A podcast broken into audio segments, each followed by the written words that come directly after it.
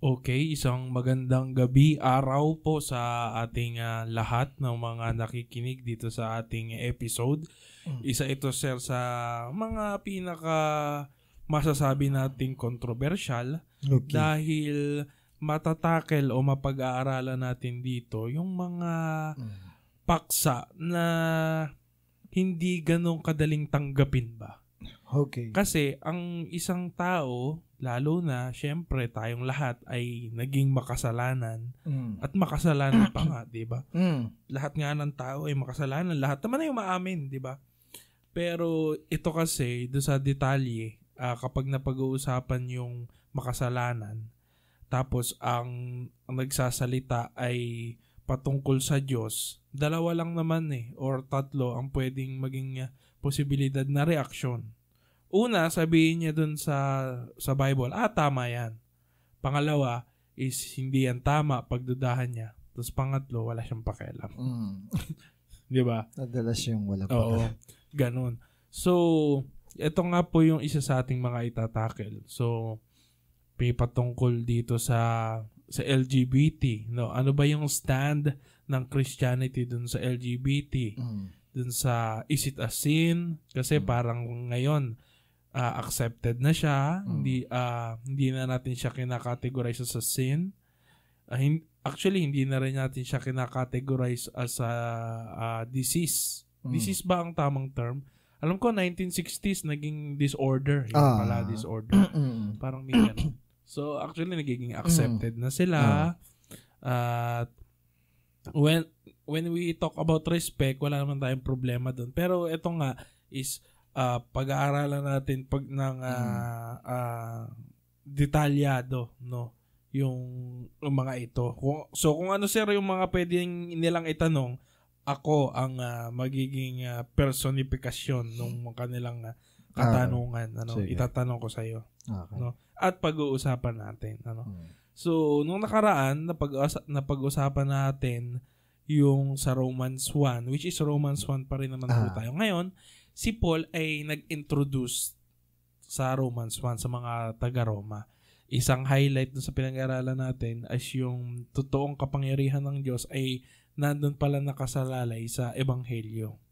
No. Okay. So, hindi sa mga milagro, Mm. which pero importante din 'yon hindi sa mga signs and wonders ganon pero ang ah, kapangyarihan ng Diyos lalo na syempre patungkol sa kaligtasan ay nandun sa ebanghelyo ng Diyos for I am not ashamed of the gospel Mm. yun yung sinabi ni Paul Mhm. dun sa mga Romano na gustong gusto na nga niyang makita dahil gusto niyang ma-encourage yung mga Romano the same time gusto rin niyang ma-encourage sila so gusto na niyang nagpapalakasan sila Mm. So ngayon pag-usapan na natin yung karugtong nun Mm. so patungkol sa ebanghelyo sa message ni God paano maligtas ang sangkatauhan Mm. syempre ebanghelyo so ngayon basahin lang natin yung ah, verse 18 Ah, hanggang 18 sa lang. mayari na tayo Hindi, kahit 18 muna. 18 Sige. lang muna Mm. sir Mm. Ayan. So, babasahin ko na dito sa Tagalog, no? Kasi Mm. sabi ni Ku- Kuya Joe, eh, nag-Taglish daw, eh. Hindi kasi lang siya. okay. Pero pwede naman akong bumalik. Ah. Nahahayag mula sa langit ang puot ng Diyos laban sa lahat ng kalapastanganan at kasamaan ng mga taong sumisiil sa katotohanan sa pamamagitan ng kanilang kasamaan. okay, sige. O, di ba? Ang lalim. Ah. Kailangan nating makita dito na yung galit ng Diyos. Okay? O, so nagagalit ang Diyos. Oo naman. Okay. Na ang galit ng Diyos ay hindi siya yung katulad nung sa tao na driven ng pagiging sakim o may pansariling interes o kagustuhan. Mm-mm. Kailangan nating tanggapin na yung galit Iba. at pot ng Diyos ay iba. Holy anger. Okay, kung ito ay lumalabas sa kabanalan at pagiging dalisay kasi ng Diyos Mm. against sa kasalanan. Mm-mm. So kumbaga, nararapat lang na siya is magalit because yun yung normal na reaksyon ng isang banal sa kasalanan. So, minsan hindi natin maarok kasi di naman tayo ganun kabanal, di ba? Ah, Di tayo tulad ng Diyos. ah, tapos dito rin sa mga susunod na verses, pinakikita na yung tao talaga deserving ng galit ng Diyos kasi yun yung tao kasi is talagang makasalanan. Oo. So parang sineset ni Paul dito yung uh, atmosphere na may galit ang Diyos Oo. sa mga taong makasalanan. Kasi, Sir, ang, ang tanong ko, totoo ba yung phrase na na uso sa mga Christian sa mga Christian ngayon Mm. na uh, God loves the sinner but hates the sin? tama siya, okay? Okay? Pero hindi naman kasi yung sin ang itatapon sa impyerno eh, yung sinner pa rin. Mm-mm. So, So, kumbaga, careful na wag siyang ma-abuse. okay. Pero actually, sa May pra- instance ba na si God is galit din sa sinner? Yes, nakalagay Ah, yun sa okay. Proverbs, 'di ba? Okay, okay. Hindi nga niya pinakikinggan yung panalangin ng Okay. isang makasalanan, 'di ba? Kaya ang pinakikinggan niya at dinidinig is yung prayer ng righteous because it avails much. So, ngayon kung ipipilit pa rin natin na hindi, love ni God yung, yes, love tayo ni God, Okay. okay? But at the same time, meron siya kasing hate din sa gumagawa ng kasalanan. Okay. Kaya ang magandang narinig ko, ah, sige, hate ni God yung sin, mahal ni God yung sinner, pero hindi naman yung sin ang itatapon sa hell, eh. Mm. yung sinner pa. Actually, merong way naman na si God dun sa mga sinner para Yes. ma-save. Ano? meron siyang invitation. Actually, nung sinishare ko yan sa school, ang approach ng pag-share sa mga tao is somehow yung tao magbago na yung kaisipan base sa mga sa mga magagandang ah, pakabig na pag-uugali ng Diyos, yung mga karakter ni God, yung pagiging mabuti, mapagkawang-gawa, maalalahanin, mapagmalasakit, mapagpatawad, dapat doon pa lang eh. Ano na eh, parang magkaroon ka na ng pagbabago or change Switch of eh, heart eh, o switch na eh. Kumbaga, Kaso, Kaso, yung tao, sa kabila ng mga lahat ng bagay na yun, ayaw Naabuso pa pa. rin niya magpasahop sa Diyos, tapos naabuso pa, then doon na ini-introduce yung, teka lang, in the first place, hindi naman talaga dapat masave yung tao. Ang meron kasing self-entitlement yung tao na dahil ang estimate niya sa sarili niya, mabait naman siya compare Hmm. sa iba. Nagfo-fall short ba siya? Kaya may mga verse na ganito para hindi maabuso. No? Yes, tsaka para, yun para ma-remind ma-remind. tayo na may galit pa din ng Diyos. At Di ba? si at kung mapapansin mo, si Paul, hindi naman hindi naman niya pinipreach yung ano eh, yung gospel necessarily na na yung yung tinutumbok niya. eh. Oo. Ang pinipreach niya, bakit kailangan ng gospel? Yun yung pinaka pinipreach niya diyan. Okay. Bakit Yung nagkaroon necessity. Oo, bakit nagkaroon ng necessity ng good news? Mm-mm. Kasi nga merong bad news. Okay. Okay. So, Sa ito na yung bad news. Oo. sa Israel kasi, alam Okay. na, nangyari na ngay bad eh. Oo. Kaya gets na nilang something bad is happening dun sa Mm-mm. bansa May na sina. background sila eh, no? Mm-mm, sinakop. Kumbaga, nag-elementary sila, nag-high Oo. school sila eh. Tsaka sinakop sila eh. Talaga nasa bad situation and Okay. circumstance sila. Kaya ang hinihintay nila, yung good news kasi Okay. they're in the bad. Pero sa mga tao na ngayon, na hindi naman inabutan yun, syempre, is hindi nila nauunawaan bakit kailangan ng good news. Mm-mm. Kasi, Kailangan malaman yung premise, no? yes, Yung kung, nakalatag, ano? yes, exactly. Kung saan tatayo. Ah, Okay. 18 to 23. Nine. Ah, sige. Ang maaaring malaman tungkol sa Diyos ay maliwanag. Ah, Iyamang inihayag ito sa kanila ng Diyos. Uy, Mm. maliwanag daw, sabi ni Paul. Ano Ah. kaya yun? Ano?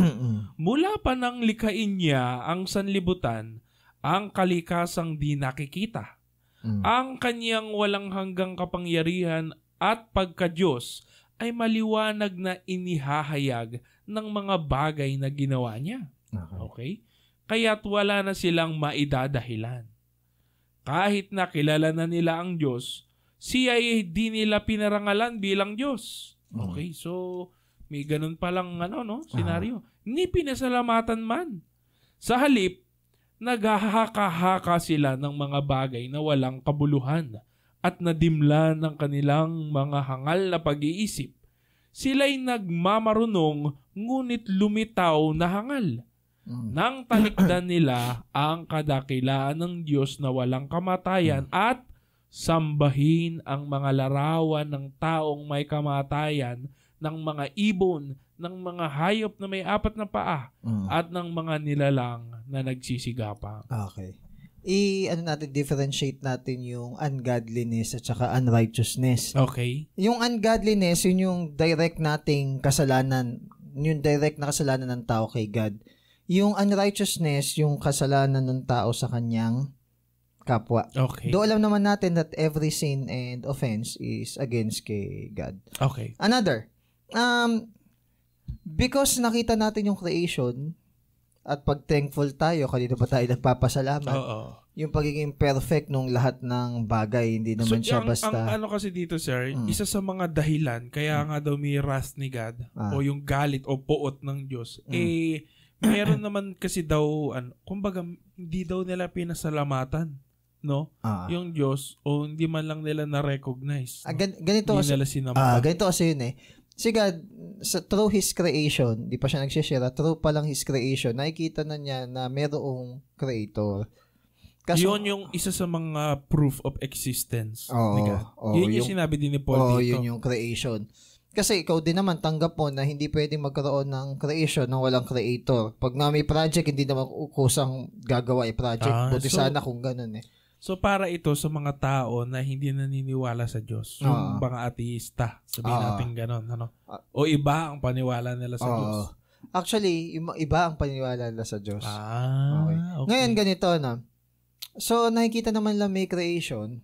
Clear na clear sila na mayroong creator. Mm. So, kumbaga, hindi pwedeng gamitin na excuse ng mga tao na, eh God, hindi ka naman nagpapakita eh. So, hindi mo kami pwedeng Ano sisihin. bang kadalasang excuse, sir, ng mga tao na ayaw maniwala sa Diyos? Yung parang tumawag kami sa Diyos, di naman niya sinagot yung panalangin namin. Nakiusap ako, tumawag kami, nagpray kami, naging desperado kaming umiyak. Nadinggin niya yung panalangin namin, hindi sumagot. Ang problema kasi is, Ano bang problema sa ganon? we always think na tayo yung Diyos. Mm. Na obligado siyang sumagot. Na obligado siyang sumagot. We are self-entitled ba? Okay. Na Parang required brats, si God. No? eh. Parang brats. No, tapos nakafix yung mind natin na kailangan sumagot sa atin si God. Minsan hinahamon pa natin eh, di ba? Yeah. Na kung totoo ka nga, gawin mo to, di Oo. may ganun eh. Si God kaya siya God is because He is sovereign na gagawin ng Diyos kung ano yung gusto niyang gawin. Mm-mm. Sounds negative to many of us pero actually it is good. That's sovereign. no? Pinakikita niya na Sovereignty. mas much greater yung will niya kaysa sa will natin na Mm. hindi siya basta-basta nabebend sa will ng tao. ano sir, isa pa sa mga Mm. nakikita natin yung uh, Ah. pilosopong sagot yung mga Big Bang, ba? Yung mga evolution, Ay, eh. nawala lang itong mundo na ito, Mm. ito ay aksidente Ah, lamang. in-explain ko nga rin. ito ay parang ah, kumbaga yung yung dust umiikot tapos naging mundo, di ba? Parang Ah. gano'n. Yung mga ganun sa science, natuturo yan sa school. Tinuturo ko rin sa school yung Mm. counter doon. Okay. Kasi, para bang, Ah, so kasi dahil nasa textbook siya, obligado mo ituro. Ah. Pero may counter ka doon na may counter ako doon kasi, Christian ka, syempre. hindi lang naman yun. Kumbaga, mahilig din ako sa science. Pero Ah, okay. ayoko kasi nung nagpapanggap na Oo. science. Okay. Kasi parang, Pseudo. ah, sayang kasi yung pera ng na pinanggagastos Oo, sa mga okay. curriculum and government. Bakit kailangan pang ituro yung mga ganun? Yari, Dos- billion years ago. Ganun. Ah, nagtataka ako bakit madali na isipin na mayroong octopus na alien o spaghetti na alien sa outer space o may alien sa outer space kesa yung mas sensible na eh baka merong Diyos na Oo nga, ano. Mm. Mas gusto pa nila isipin na may alien na gumawa ng pyramid. Ah, yun yung pagpapakita ng open rebellion talaga kay God. Imbis na aminin na meron talagang Diyos, Ah. So, nag-iisip na lang ng iba. ah, na, may iba na naniniwala pa rin na may Diyos. Kaso nga lang, nagsasubstitute sila ng ibang bagay. Okay. Siguro ito Paano, itsura paano? ng Diyos. Oh. So, kumbaga, Yun yung na-discuss din ni Paul dito. Ah, so kumbaga, nagke-create siya ng corrupted na Image. or criteria ba kung sino yung Diyos. okay. Na kapag hindi pumasa sa standard nila yung Diyos na binabanggit sa Bible, hindi sila maniniwala Kung doon. natatandaan mo, Sir John, Hmm. mga napapanood natin nung araw, di ba Okay. may mga setting na yung mga tribo na nagsasamba sila ng bato, di ba? Yung Ah. gagawin nilang itsura, ganon, bato. At hindi lingid sa kalaman natin na yung mga Israelites, di ba, sumamba sila ng Ah. gintong ah, calf, ah. di ba? Golden calf. Gintong guya. Oo. So, ano ba ang equivalent niyan sa panahon natin? Okay. Yung Diyos-Diyosan. Um, Kasi sasabihin, ang kadalasan dyan, yung mga debate, di ba, yung sa mga katoliko, ah, hindi naman namin sinasamba yan. Kumbaga, ano lang yan eh, di ba? Yung nanay mo, tatay mo, mahal mo. Si- hindi mo naman sinasamba, di ba? Mm. Pero may litrato siya sa inyo. Ah. Kasi nga mahal mo. Parang ganun lang yun, eh. ka. Ah, okay, sige. Ganun yung kanilang, ah, ano. Actually, alam naman Thinking. nilang may Diyos. Okay. Kasi, alam na, na, na-witness naman yun ng mga Israelita eh, nung nag-cross sila dun sa Sea of Reeds eh, di ba? Okay. Na meron tumulong sa kanila, na merong Diyos, na meron nagpadala ng mga salot para Mm. palayain sila sa Sino, sino? Ehipto. Yung mga Israel- Si God. Israelites. Ah. Alam nila na may Diyos. alam, na, oh, alam tama. nilang may Diyos kasi si Moses oo. pa lang sinasabi. Tama, tama. Tsaka na-witness nila yung mga signs and wonders. First hand. Ah, ang problema, yun nga, pag hindi pumasa sa standard nila kung sino yung Diyos, nagsa-substitute sila ng sariling image nila. Kung na ayaw nila Diyos. yung ginawa ng, nung Diyos Now, kung hindi siya pasok sa sa lifestyle panlasa, nila, yan. oo, nagkikreate sila ng ibang Diyos. parang al- alam mo yung minsan kapag Mm. yung sa doktor kapag hindi ka gumagaling, Ah, di ba nag-second second opinion, opinion. ka? So parang ganyan ginagawa nila. Yes. Oh. So, makikita din natin dito na dahil corrupted nga yung isip ng tao, nag iimbento sila ng ibang mga speculations. Alam naman natin na may sinasabi na sa Biblia, pero nag ilalagay pa tayo, nag impute pa tayo ng sarili nating comment. Kasi nga, hindi siya match sa ating ah, baka lifestyle. ganito yan. Ah. Ganon ano. Tsaka, Hindi, di ba sir doon nagsimula yung superstition? possible mga, din. Ano, no? Yung mga, ano tawag doon? Mm. Sa Tagalog? yung mga, mga, sa- kasabihan, mga, mga, paniniwala. yeah, mga Ayan. paniniwala. Oo. mga Pamahiin. Pamahiin. Ayun. Ayun. Ngayon, kumbaga, tawag dito, dahil nga hindi swak sa ating lifestyle, yung minsan yung God, hindi tayo maingat, nagke-create din tayo ng sariling Diyos. Mm. Ang worst, kung anong klaseng Diyos yung pinaniwalaan natin, Yeah. magiging katulad tayo. Di ba sabi, yung mga Diyos nyo is mga gawa ng kamay, Oh. may tenga pero hindi nakakarinig, may mata, hindi nakakita ang bibig. So, nagiging ganun din yung mga mananamba. Parang Yeah. nananamb, Ah. namamanhid, Ah, nagsimu- nabubulag, Nagsimula ito sa pag nabibingi. Nagsimula ito sa pagiging unthankful. Ah, okay. Makita naman nila na ang nagligtas sa kanila si God eh. Yung Doon mga- nagsimula sir. Oo, sa Ito mga- ay resulta lamang ng isang kasalanang parang hindi malaki. Oo. As simple as ungrateful. Na nakita naman nila kung paano sila sinave ni God with His mighty hand. Tapos ang pupurihin at pasasalamatan nila yung giltong guya. Oo nga, ano. Oo. Di ba parang nakaka-insulto naman Mm. yon And mostly sa mga napapansin ko, kaya lagi ko nire-remind yung mga student ko, Okay. hindi si, yung karamihan na na-encounter ko, hindi sila marunong magpasalamat. Mm. hindi marunong mag-sorry, mag-excuse, at saka magpaalam. So, para bang entitled sila na, hindi, papasok kami kung gusto ko. Kaya, nang hindi ako magsosorry ko, ayoko. So, parang merong self-entitlement na kailangan mo silang i-remind na mainam at mahalaga yon. Mm. Though, hindi naman ako nagpapabate, in, hindi nga ako nagpapamano. Pero kung narin hindi kanila teacher, magkabanggaan na kayo alam nilang teacher ka, hindi ka babatiin. Mm. Sabi ko, wag naman kako kayong ganon. Eh, baka kung may GMRC, bagsak, bagsak ako kayo. Why? Alala ba yung MRC ngayon, sir, sa curriculum? Sinasabi integrated daw. Paano yan? Ano, paano integrate? Parang lahat ng subject is kailangan i-integrate lang Ah. yung values. Kaso nga lang, alam Alam naman mo, ah. Kahit na good manners and right conduct pa rin, pero walang transformation or reformation sa puso at buhay ng tao na spiritual, ala lang din yun. Ano lang siya, parang reformation lang, pero hindi na regenerate or nabago yung kaluluwa. Parang tineteknikan lang. Ayun. Ngayon, ang futility kasi nung pag-iisip nung tao, dahil darkened nga, marami silang mga speculation na justify nila yung bakit ko to ginagawa, bakit ito yung sinasamba ko. Para bang hindi ka mananalo sa kanila pag tinanong. Oh. Unfortunately kay God, hindi kasi papasa yun kahit gaano ka kagaling mag-justify. So, the point na hindi ka thankful, yun. Doon na nagsimula na, ah, okay, hindi ka thankful, so hindi ka appreciative, hindi mo kailangan si God. Mm. Ngayon, kung may Doon i-attribute, nagsimula lang. oh, ngayon kung may i-attribute ka na ibang Diyos, for sure, hindi si God yun. Ang ganda, no? Kasi nag-chain eh. So, yung mga bagay na sa tingin Ah. natin hindi siya ganun ka-importante at kalala, Yes. tapos pag nakalimutan natin, mag-chain react siya na magugulat na lang tayo. Nakakagawa na ngayon tayo ng mga masasahol na bagay na hindi natin inakala. Tandaan natin, nagsimula lamang sa pagiging ingrato. Sample tayo ah.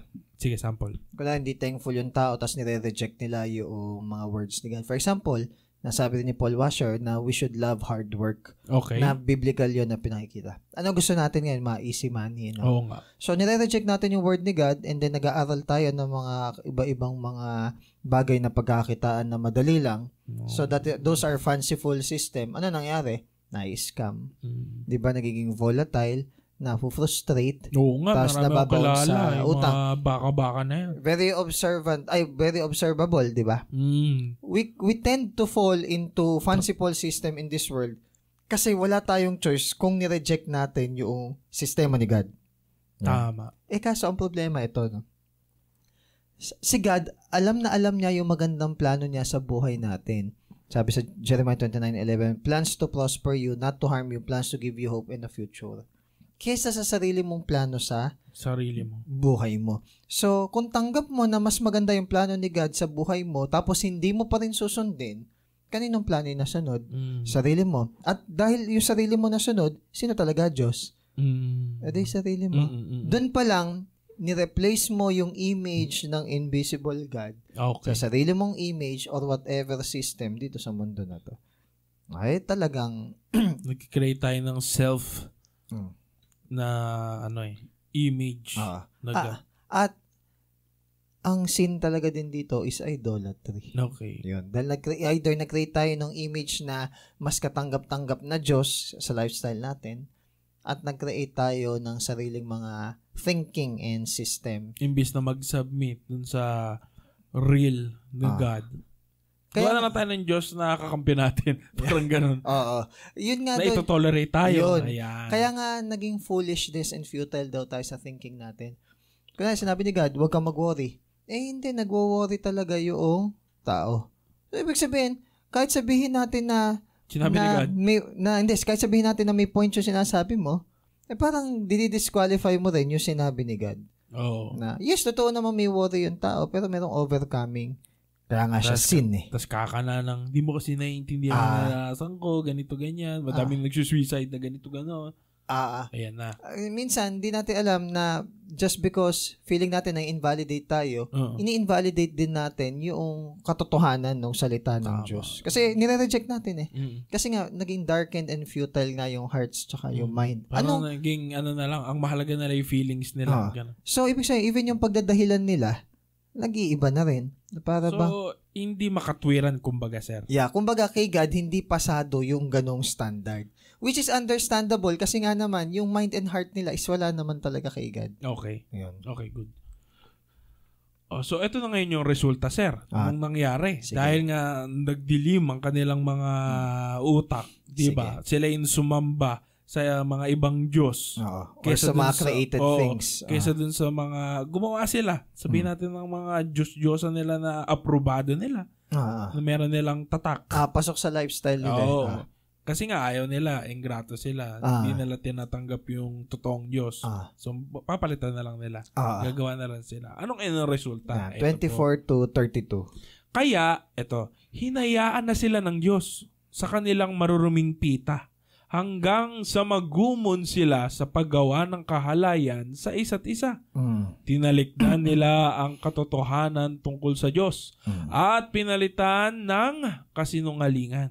Sinamba nila at pinaglingkuran ang nilalang sa halip na ang lumalang na siyang dapat papurihan magpakailanman. Amen. Mm. Yun yung hanggang 25. Hanggang 20, ay 32. 32 na. Ah. Okay. Dahil dito, ay, hindi, hindi, sorry. Tama Sige. ba? Ah, Tama 25 pala. ka. Tama, 26. Dahil dito, eh, hinayaan sila ng Diyos sa makahalay na pita. Mm. Ayaw nang makipagtalik ng mga babae sa mga lalaki. Sa kapwa babae na lamang sila nakikipag-ugnayan. Mm. Ito na yung sinasabi ko, sir, na same-sex. No? Mm. Okay? So, gayon din ang ginawa ng mga lalaki. Mm. Ayaw makipagtalik sa mga babae. Kung hindi sa kapwa lalaki na rin sila na humaling. Mm. Ang ginagawa ng mga ito ay nakakahiya. Kaya't hindi nila maiiwasan ang parusa sa kanilang lisyang gawain. Sapagkat ayaw nilang kumilala sa Diyos. Okay. Ay, hinayaan sila ng Diyos. Ang dami ng sinasabi na hinayaan, no? Tatlong, Tatlong beses, na, beses. no? Sapagkat ayaw nilang kumilala sa Diyos, hinayaan sila ng Diyos sa kanilang masamang pag-iisip Mm. at sa mga ditumpak na asal. Mm. May behavior pa, no? Mm. Naging alipin sila ng lahat ng uri ng kasamaan, Mm. kabuktutan, kasakiman, masasamang isip, napuno sila ng pagkaingit at masasamang hangarin na humaling sa pagpatay, pagtatalo at pagdaraya. Sila'y masisitsit, mapanirang puri, napopoot sa Diyos, walang pakundangan, mapagmataas, mayayabang, mapagkathanang kasamaan, mga suwail sa magulang, mga hangal, mga taksil, mga walang puso, at di marunong lumingap sa kapwa. Okay. Naalalaman nila ang utos ng Diyos na dapat mamatay ang mga gumagawa nito. Mm. Gayunman, patuloy sila sa paggawa nito at natutuwa pang makita na ang iba'y gumagawa ng gayon. Okay. Haba naman. Ah, mahaba nga. Pero Kasi isa-isahin natin. Doon muna tayo sa Tapos na pala. hinayaan sila. Kaya nga, puro discussion lang to. Okay, sige. Hinayaan sila, di ba tatlong beses sinabi? Oo. Okay. So, ang resulta, sir, ng pagiging ingrato is nagkaroon ng idolatry. Mm-mm. At after nun, Idolatry, sexual immorality, homosexuality, and degradation. okay. Mm. So, isa-isahin natin. Okay. Yung una is idolatry. So, nagsamba ng ibang Diyos-Diyosan. Ay, una, ungrateful muna. Hindi. Oo, mapagpasalamat. Then, so, ah, sige lang. Sumamba sa ibang Diyos-Diyosan hanggang sa napasok sila sa sexual na immoralidad para masak ma masatisfy yung kanilang cravings. Okay. Hanggang sa umalis na rin sila doon sa original na design ni God sa mga desires. Okay? Na, na legitimate na desire. Nag-fall sa homosexuality. And then, even further, yung mga degradation or yung mga kasamaan pa na kasama nun. So, tuluyan na nakurap yung buong karakter ng tao. Parang ano siya, sliding slope. Oo. Ngayon, Tuloy na. Hindi na mapigil. ngayon ito yung problema, no? Akala ng mga tao, mercy ni God na hayaan yung tao sa kanilang kasalanan. Mercy na ni God, sige, pabayaan mo na lang para kawawa naman. Ganun ba? Hindi ganun yun. Yung hayaan ka ni God is already a sign of God's wrath and judgment. Okay. Kasi hahayaan ka na ni God na ma-destroy ng sarili mong kasalanan. Kapag si God is nangingialam pa at binabagabag ka pa sa iyong kasalanan, it is because Konsensya ka. Oh, it is because hindi ka pa ina-abandon o hinahayaan ni. Hindi konsensya Ni ka pa eh. Yeah, exactly. Nababagabag ka. Oo. Kaso nga lang, nakuquench at nare-resist ang Holy Spirit. So, kung nire-reject mo ang Holy Spirit, Patuloy mong nare-reject, Mm. nawawala oh, yung i- konsensya na yan. i-give up ka. So, Minsan ang nangyayari pa, kung nakukonsensya ka, una nakukonsensya ka, kukonsensya ka. Pangalawa, nagagalit ka na ngayon sa mga Christian. mm Di ba? Oo. Na bakit sir, naghahanap ka na ng mali. Oo. Ayan na. Yun yung sinasabi kong double standard. Pag, pag sila ang si standard nila at ang gagamitin is yung standard na ah, kapag standard nila sasabihin, kailangan tolerant tayo. Pero pag standard na ng Bible yung sasabihin, judgmental na. When in fact, ang ginagawa lang naman ng karamihan sa atin is binabasa lang naman yung Bible at saka dinedeliver. So ito na yung sinasabi ko sir kanina sa intro natin. Ng Ah. mga tanong, Mm. personal na tanong. Ah. Yung mga nasasabi nating mga LGBT, nasa LGBT Mm. community, na madami na nga sila ngayon, di ba? May Mm. Q, di ba? May- IA. Oh, Oh. may ganun. Mm. Sila ba ay ah, may pag-asang maligtas? kung lahat ng kasalanan, okay, is kapag inirepent, is meron naman talagang Okay. pagkakataong So maligtas. sir, yung mga tao about sa homosex, yung mga may homosexual tendencies Ah, or yung nagpa-practice ng ganon, Ah. homose- mga LGBT, Ah. masasabi natin na, na, na nabumuhay sila sa sin. okay. The answer is yes and the, yung sa una mong tanong is no. O sige, ano Pag yun? kasi may homosexual tendency, parang ano pa lang siya eh, attractions and Okay. desire. So, kumbaga, yung isang tao may desire na uminom, ganyan-ganyan, it's already a warning na maaari ka mahulog sa sin and temptation. Para aware ka na. Oo. Para makita mo rin na ganun ka fallen yung Mm-mm. tao. Kaya kailangan niya mas maging dependent kay God. Kasi kung hahayaan mo lang yung mga attraction at saka yung mga tendency na ganun na magpatuloy, ibig sabihin, nine-neglect mo talaga yung battle against sa kasalanan. Okay. Ngayon, kapag parang Ang problema kasi, sinisingle out natin yung LGBTQI, eh ano, when in fact, same, same principle din naman sa pagnanakaw, sa pagiging ganit sa pera, kasi mamaya, pag binasa natin yung mga, Oo. mga kasamaan, degradation na i, nakadikit din yun eh. Okay. It is because hindi natin sinisingle out yung kasalanan. Ibig Kumbaga, sabihin, malinaw sir na sin yun. yes, malinaw Okay. na sin. Hindi kasi, gusto ko lang linawin sir, kasi parang ngayon, as as they define it, Ah. parang hindi naman siya sin. Kasi pinanganak na, eka akong ganito, pinanganak akong gano'n. Kasalanan ko ba yon Pinanganak tayo na makasalanan. Okay. Okay, by virtue na tayo is sa lineage ni Adam. Okay. Okay, Lahat so yun, ano? lahat yun. Ano mang kulay, ano mang hugis. kahit na sabihin natin hindi ka pa hindi hindi ka makasalanan kasi nakakagawa ka ng kasalanan. Okay. Okay? Makasalanan ka because ipinanganak ka sa kasalanan by virtue na si Adan is nagka Okay, Sala. okay, okay. Kaya nga sinasabi ni Jesus, you must be born again. Kailangan Okay, mong tama. ipanganak. Because ang kaisipan natin at ang pangatawan natin ay bunga ng laman. So ganito Mm. sir, ano, yung isang taong kung sabihin nating manginginom, ay kailangan niyang i-give up yon Yes, exactly. para humarap sa Diyos, Ah, ah. di ba? Mm-mm. Same is true din Mm. sa ganito, Mm-mm. sa LGBT Mm-mm. community Yes. Na hindi nila pwedeng bit-bitin yon Ah, and. Christianity at the same time. Ah. okay. Pero let us let us think na ang pinagagawa dito is not about being LGBTQIA to straight. okay. In hindi 'yun ang pinaka point dito eh. Yung Sige sir. ang ma-realize mo is lost ka Okay. and you need to be saved. Okay. Pag kasi nagkaroon ng pagbabago sa kaisipan mo na you are lost, whether member ka ng LGBTQIA, whether manginginom ka, whether ikaw ay fornicator or whatever. Doesn't matter. Tapos, na-realize mo na na lost ka, then you become saved nung ikaw is nagrepent. Mm-mm-mm.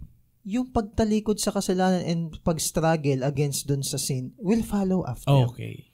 So, kumbaga, ang problema kasi pag nag-share tayo, o LGBT ka, kailangan mo maging straight. Mm. Ang tinuturo natin sa kanila is magkaroon ng morality. Mm. Eh, hindi ganun. yun ang pinakikita natin. Ang kailangan nilang makita, they are lost. Mm. And they need to be saved. Gaya natin, Mm-mm. di ba? Lost naman tayo Oh, dati. hindi tayo nag-single out. Mm-mm. Kaya nga lang kaya ipinakita ito, itong level na to na about sa sexual immorality, homosexuality, Yeah. and sexual degradation lahat para makita ang extent na mangyayari sa isang tao pag ibinigay ni God lahat ng desire ng puso mo maliban sa Kanya. So, pag sinabi mo na may God give you the desires of your heart, ingat ka, ang desire ba ng heart mo is si God talaga o Mm. yung things of this world? Hindi applicable sa lahat yung prayer na yan. Yeah. Kaya nga mag-ingat ka sa prayer mo eh. Mm-mm. Because God will give you Mm. the desires of your heart. yung maganda, may napanood Yeah. akong clip sa Mm. ano sa sa Facebook Ah, na yung money Ah. hindi ka naman niya pinapabait. Kunyari nung nagkapera ka, bigla kang bumait o kaya Ah. nagkapera ka, bigla kang sumama. ah, So, ang isa daw tao kung sa kanyang puso is ah, mabait siya, matulungin, kung siya yung nagkapera, i-amplify lang Oo. niya. Oo, exactly. Ngayon, basahin pa natin yung iba, no?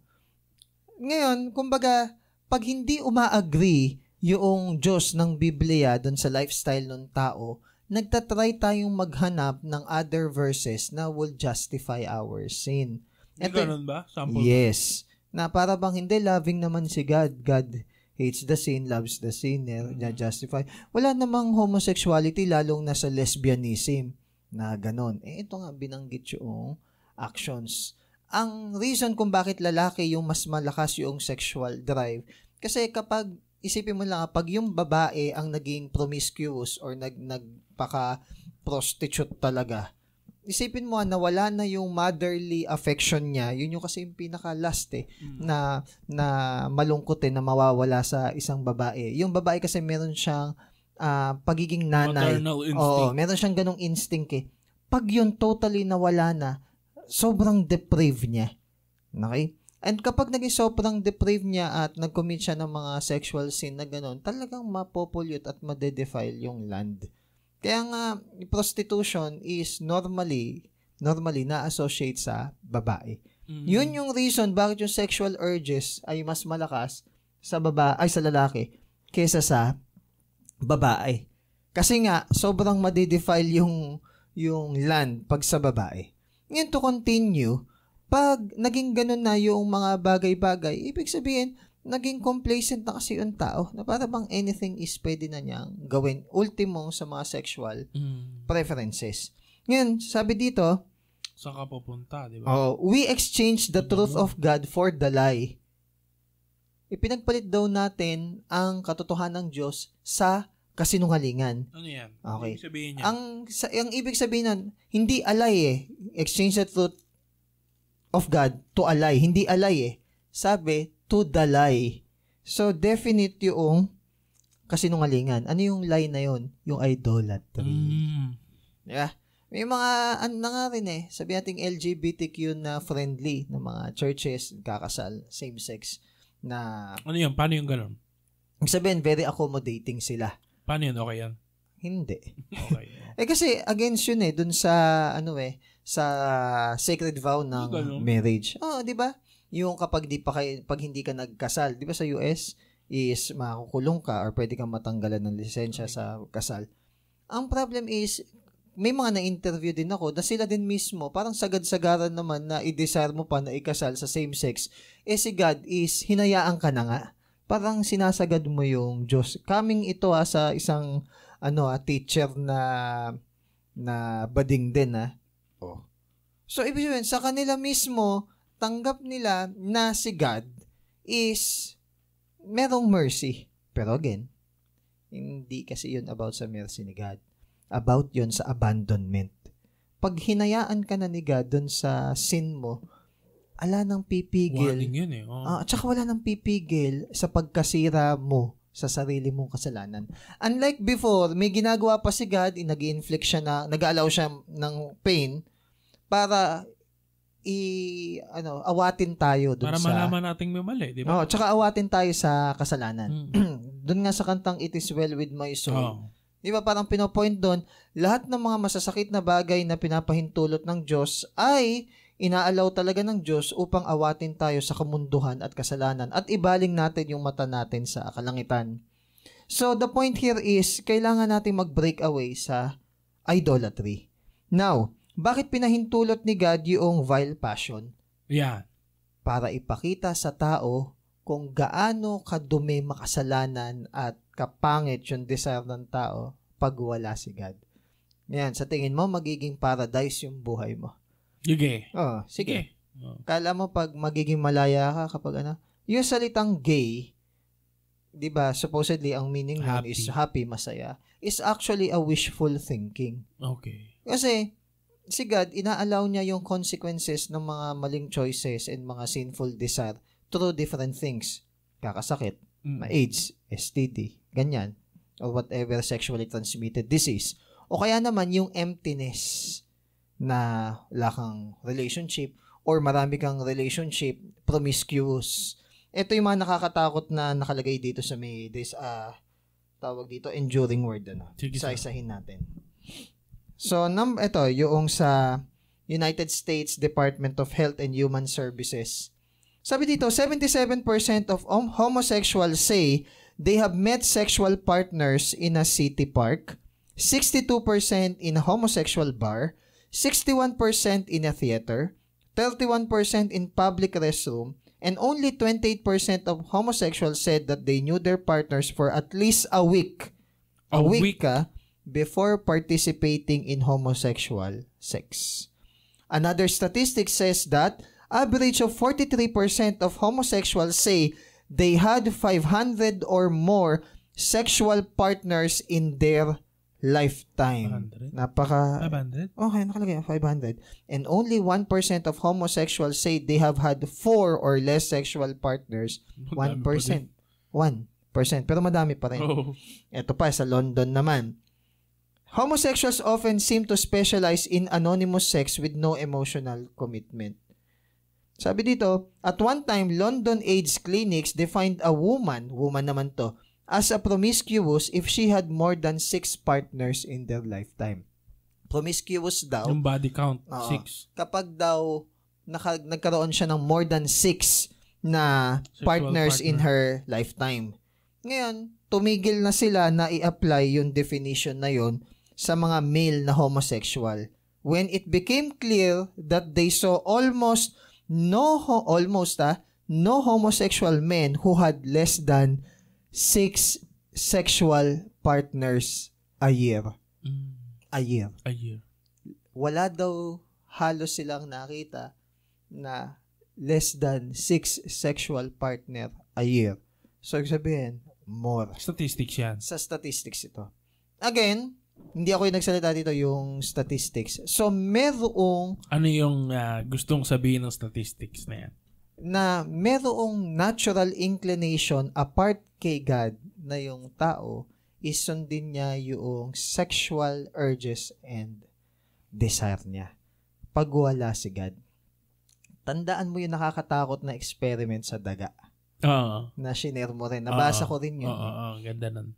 Na nung naging abundant na sila, Mm-mm. ano nangyari? 'Di ba? Yung mga ibang daga hindi na nakikipag-mate doon sa babae. Yes. Hanggang sa nagkaroon ng homosexuality. Oo nga. And then, ang mas naggrabe pa doon, yung sumunod is nagkaroon ng cannibalism. Oo. Ayun. Hanggang saan nangyari? Nawala Nung na na-reach yung peak na destroy yung buong community. Meron pa doon yung mga babae na wala ng maternal instinct. Oo. Yung para pinababayaan na yung anak. Oo. Which is nakikita din natin ngayon na nasa society natin. Ilang, Ganda nun, no? at ilang beses niya daw tinry yung experiment na yun. Ganun- And the ganun. same, nga. the same. So, ibig sabihin, ang tao, bigyan mo man ng abundance and perfect environment, pag wala yung creator behind, magkakasala pa rin yung tao. Kasi may mga tao na, hindi, pag nasa perfect environment lang tayo. Remember si, Utopia. Oh, remember si Adam and Eve ay nasa perfect Yeah. environment at the beginning. Pero sila is nagkasala pa rin. Pero mo, wala silang mali siya. Lahat ng pagkain. Baka nga 300 ilang species ng ng fruit-bearing tree Hindi meron. lang. Oo. Baka nga, o day 1, dito tayo kumain sa prutas. So, day 2, doon sa kabila. O, Dami nilang variety. o ba? day 3, paghaluin natin. At ang kinain Oo. pa talaga, Oo, di ba? kinain pa talaga yung sinuggest noong serpent. Mm, ganun talaga kasi kapag ano yung Yung bawal, yun yung Oo. masarap. Oo. Ngayon, yung sinasabi natin dito na freedom na inaakala ng tao is actually a rebellion kay God. Lagi nating tandaan, yung wrath ni God ay hindi yung i-judge ka niya. Ang wrath ni God is yung Hinaya ka. pabayaan ka na ni God na bahala ka na sa Gawin mo buhay gusto mo. mo. Ah, wala na kasing pipigil sa'yo na ma-destroy ka ng sarili mong kasalanan. So, umbaga magsi-self-destruct eh. Okay. Unlike nung before na ah, simula ka pala nagkakasala, may nagbabawal may, meron pang sa'yo. ah, may okay pa yung konsensya mo, fresh pa sa'yo yung cut ng ano no Mm, sin, then kino-convict ka ng Holy Spirit in sin, righteousness, and judgment, okay pa yun eh. Kumbaga, meron pang naghihinder eh. Mm-mm. Tanda mo yung sa, bal- sa huli, pag inalis na daw yung yung naghihinder Mm-mm. dun sa ano sa desolation of abomination. Yung, ah, yung Ah. sa Revelation. Uh, pag inalis na daw yon is wala nang restraint dun sa Mm-mm. gagawin ni Satan. Ganon din sa tao. Hanggat si God is nakikialam pa sa atin, pahalagahan natin. Ibig sabihin ng dinidisipline niya tayo because God chastens the ones He, Mm-mm. he loves. Pero pag hinayaan ka na, wala na. Yari na. no holds barred na eh. Ito, maporma to. Sa statistics din ng LGBTQIA, ang pinakmatasang suicide rate is yung mga transsexual. Ano yun? Trans. Mga, Transgender. Mga transgenders. Ah, eto yung tanong. Nakuha na nila yung ano, na-achieve na nila yung gusto nilang katawan sexually and biologically. Nakuha nila according sa standard nila. Mm-mm. Pero Kasi, bakit? ah, ano ba ano ba yung sabihin ng trans? Ibig sabihin, nag-transition from male to female. So, Nagpaputol. nila yung kanilang sarili Oh, binabago pa nga nila yung pronoun nila. eh. Kung male sila dati, she na siya. Okay. O kung babae siya dati, nag-transition ng lalaki, he na siya. Well, yung ah, yung bisexual naman. Kunyari, Yung bisexual natin gay, is he pa nagkaka- rin, ganun. Hindi ko alam eh. Eh, di ba nga si Selena Gomez ba yun? They and Ah, may ang ganun. pronoun. Binary naman sila. Ah, They refuse to. Mag magulo na kasi. magulo na oh. Male, female ako. Ano pa yung ano eh. Okay. Kumbaga, napakagulo na. Parang they don't want to belong to anything kaya binary yung tawag. At at he or she, o yun eh, they prefer to be called they. Yun yung pronoun. Whatever kung anong pronoun pa, napansin mo, every thought and every um, knowledge and every verse and every uh, sabihin natin na conviction na galing kay God, pag yung tao, pinapalitan siya ng pinapalitan ng pinapalitan ng ibang lie or ng ibang mga gusto niyang paniwalaan, nagre-rebel siya moment after moment Mm-mm. kay God. So si God, Palala ng palala. oh, so si God, hahayaan ka na. Now, dito tayo sa bandang dulong part ano. Oo. May binabanggit Sige, kasi sir. dito debased. The base mind. No, debased mind or reprobate mind. Mm-mm. Ang pinagkuhanan kasi nito sa original is something na hindi pumasa sa testing. Ginagamit ito sa mga pera, sa mga barya Okay. na hindi pumasa sa testing. So, ibig sabihin nun, if nire-reject nila si God, hindi approve yung kanilang mind. Okay. Oh, So, kumbaga, yung kanilang magiging action is opposite or lihis doon sa gusto ni God. Another, dahil nga yung tao is reprobate yung mind, sila na mismo ang gumagawa ng sarili nilang Diyos. Sila na rin ang gumagawa ng sarili ng kabutihan. Sila na rin ang gumagawa ng sarili ng ritual. At sila na rin yung nag assess na, ay, godly ako.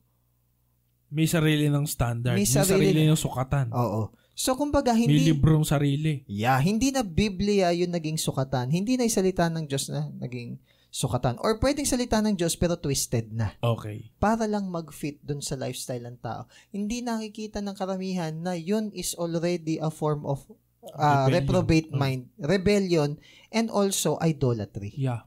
Ngayon, ano pa yung mga binanggit na kasalanan? So, isa-isahin ko kaya, sir. Hindi, kahit ito na lang, ano, Sige, sir. covetousness. Yeah. Ang literal daw na meaning ng Kasakiman. covetousness ay kasakiman. Pero ang literal daw na meaning nito ay, tignan mo English, the itch for more. Nangangati ka na magkaroon Kating-kating. pa. Oh, kating-kati ka na magkaroon pa.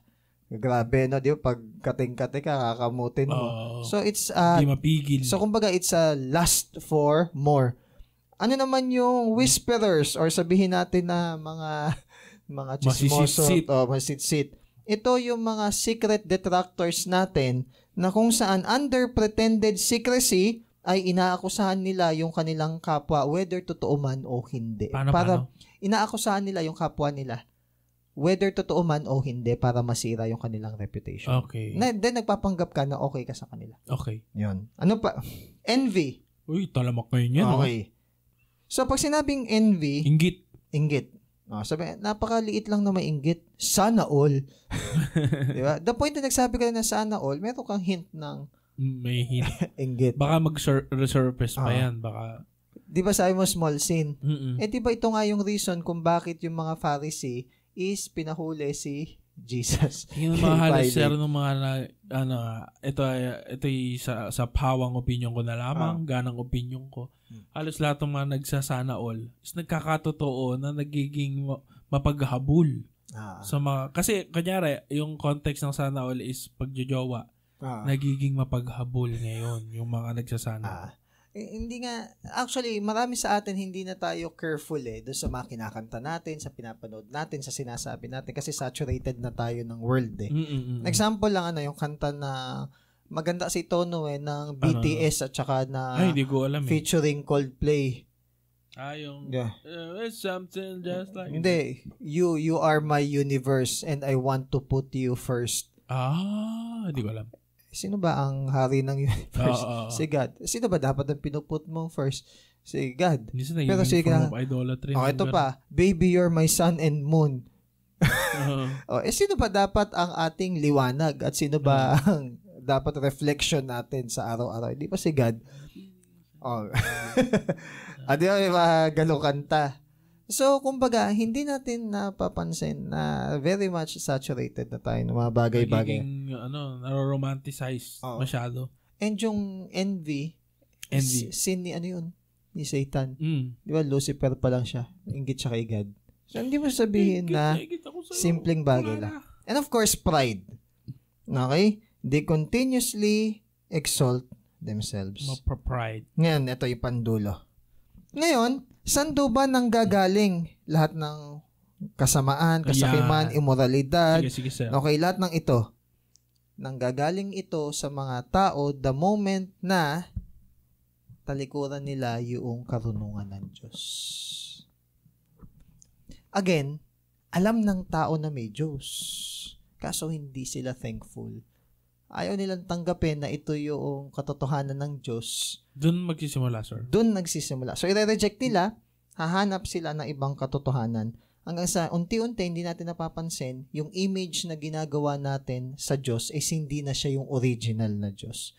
Idolatrous tayo Nag-iiba sa na, nangyari. And it shows kung anong uri ng Diyos yung sinasamba natin, ganong uri ng tao magiging tayo. Mm. So ngayon, ang tanong, Sino yung Diyos? Christ-like ka ba? Mm. Kasi kung hindi ka Christ-like, it shows kung sino ang Diyos talaga yung sinasamba mo. Okay. Ayan. Tapos na ba? Tapos na. Okay. Nakalagay kasi dito, 'di ba? Meron sinabi pa na patuloy sila sa paggawa nito. Tapos natutuwa pa. Sila. Ah, sineselebrate pa nga eh. Oo.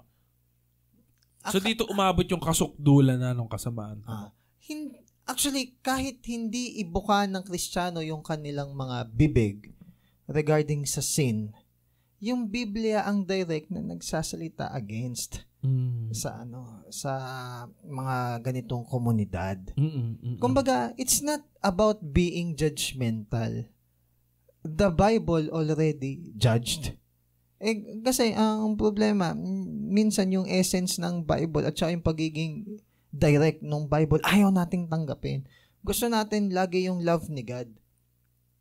We cannot separate yung love ni God sa holiness ni God. Yan yun yung pinakamahalaga eh. Yan sabi, Holy, holy, holy is the Lord God Almighty. Tatlong beses. Banal muna ang Diyos bago niya in-exemplify yung kanyang pagmamahal. Mm-mm. And salamat sa Diyos kung medyo kinakanti niya tayo minsan, pinapalo, para ma-remind tayo. Lalo na kung medyo reprobate na yung mind. Kasi yung bata pag hindi na mapakiusapan, di ba? Minsan pinapalo kasi hindi na naiintindihan eh. Baka minsan kailangan din mapalo ng tao para Mm. ma-realize na. Kapate, naliligaw ka ng landas. Yung ayaw makinig sa palo. Sige. Ah. Yan, pag ang Pakasasa sa palo, sige, pakasasa ka. Yun, wala nang pipigil na ma-destroy ka ng sarili ng mo. araw. Babalik ka. Wala nang pipigil sa'yo na ma-destroy ka ng sarili mong kasalanan pag dumating yung araw. It's not freedom. Yeah. That's already hell Mm. dito sa lupa. Walang restraints eh. Wala nang restraint. So, ano yung kailangan gawin ng mga ganitong klaseng tao? Siyempre, yung manumbalik po tayo dun sa original na intensyon ng Diyos sa atin. Saka kung sino talaga ang Diyos. Ah. Magsaliksik tayo ng katotohanan. ah, Bigyan natin ng panahon. ah, Yung mga makadiyos na gawain. Yung paghahanap sa Diyos. ah, Yan. Kumbaga, ibalik natin sa sistema natin yan. Mm. Dahil sa sistema ng mundo ngayon, talagang ini-eliminate yung mga ganitong Ah. bagay, di ba? Sa napaka-simpleng paraan, nawawala na ang ah, Ah. pagiging ah, makadiyos ng ah, community. Siyempre, yung mga holiday, di ba? Mm. Wala nang dapat Merry Christmas, Mm. wala nang ganon, di ba? ah, Happy Holidays na. Ah. Tinatanggal sa equation eh. ah, Sa usapin eh. ah, Gusto nang i- ialis eh. mm. Ayun nga. Tapos yung mga usong mga isms ngayon, di ba? Mm. Yung mga cancel-cancel na ganyan, Ah. di ba? Kapag na ganito ka, pag Ah. na-invalidate mo yung feelings niya. Yun yung isa kong na-realize, Sir John, Hmm. yung parang nagiging uso ngayon na ah, pag-iisip is yung about sa kanilang sa validation ng feelings. Ah. no. Kaya nga, Na regardless kahit na Bible o katotohanan yung sabihin mo, ah, kapag na-invalidate mo yung feelings nila, parang Ah. ang sama mo ng tao. eh, yun nga yung sinabi ko sa kausap ko kasi yung sinabi parang ini-invalidate ko daw yung about sa worrying. Eh, totoo namang may worrying. Sabi ko, Brad, hindi naman sa ini-invalid, ini-invalidate ko na yung tao hindi nagwo-worry from time to time. Ang sinasabi ko lang is yung worrying is a sin. And we have to have a manifested na pag-overcome sa mga bagay na yun. So, kumbaga, pag may justification ka at saka meron kang reasoning behind that, yung kunwari, lagi mo na lang na ito'y sinabi ni God, hindi eh, pero yung reality kasi ng buhay ko, so, hindi ba na... Hinihiwalay mo Oh, ngayon. so, so para bang ang ang ginagawa mo, kinakancel mo yung salita ng Diyos kasi yes, totoo salita ng Diyos, pero ang reality kasi ng buhay ko, kaya dapat ko tong gawin to. Ibig sabihin, Na-cancel mo kayo ng Diyos. hindi talaga totoo yung pagtitiwala natin kay God. Mm-mm. It's just a lip service. Ngayon, kung Mm. sabihin natin, hindi, totoo yung desire ko eh.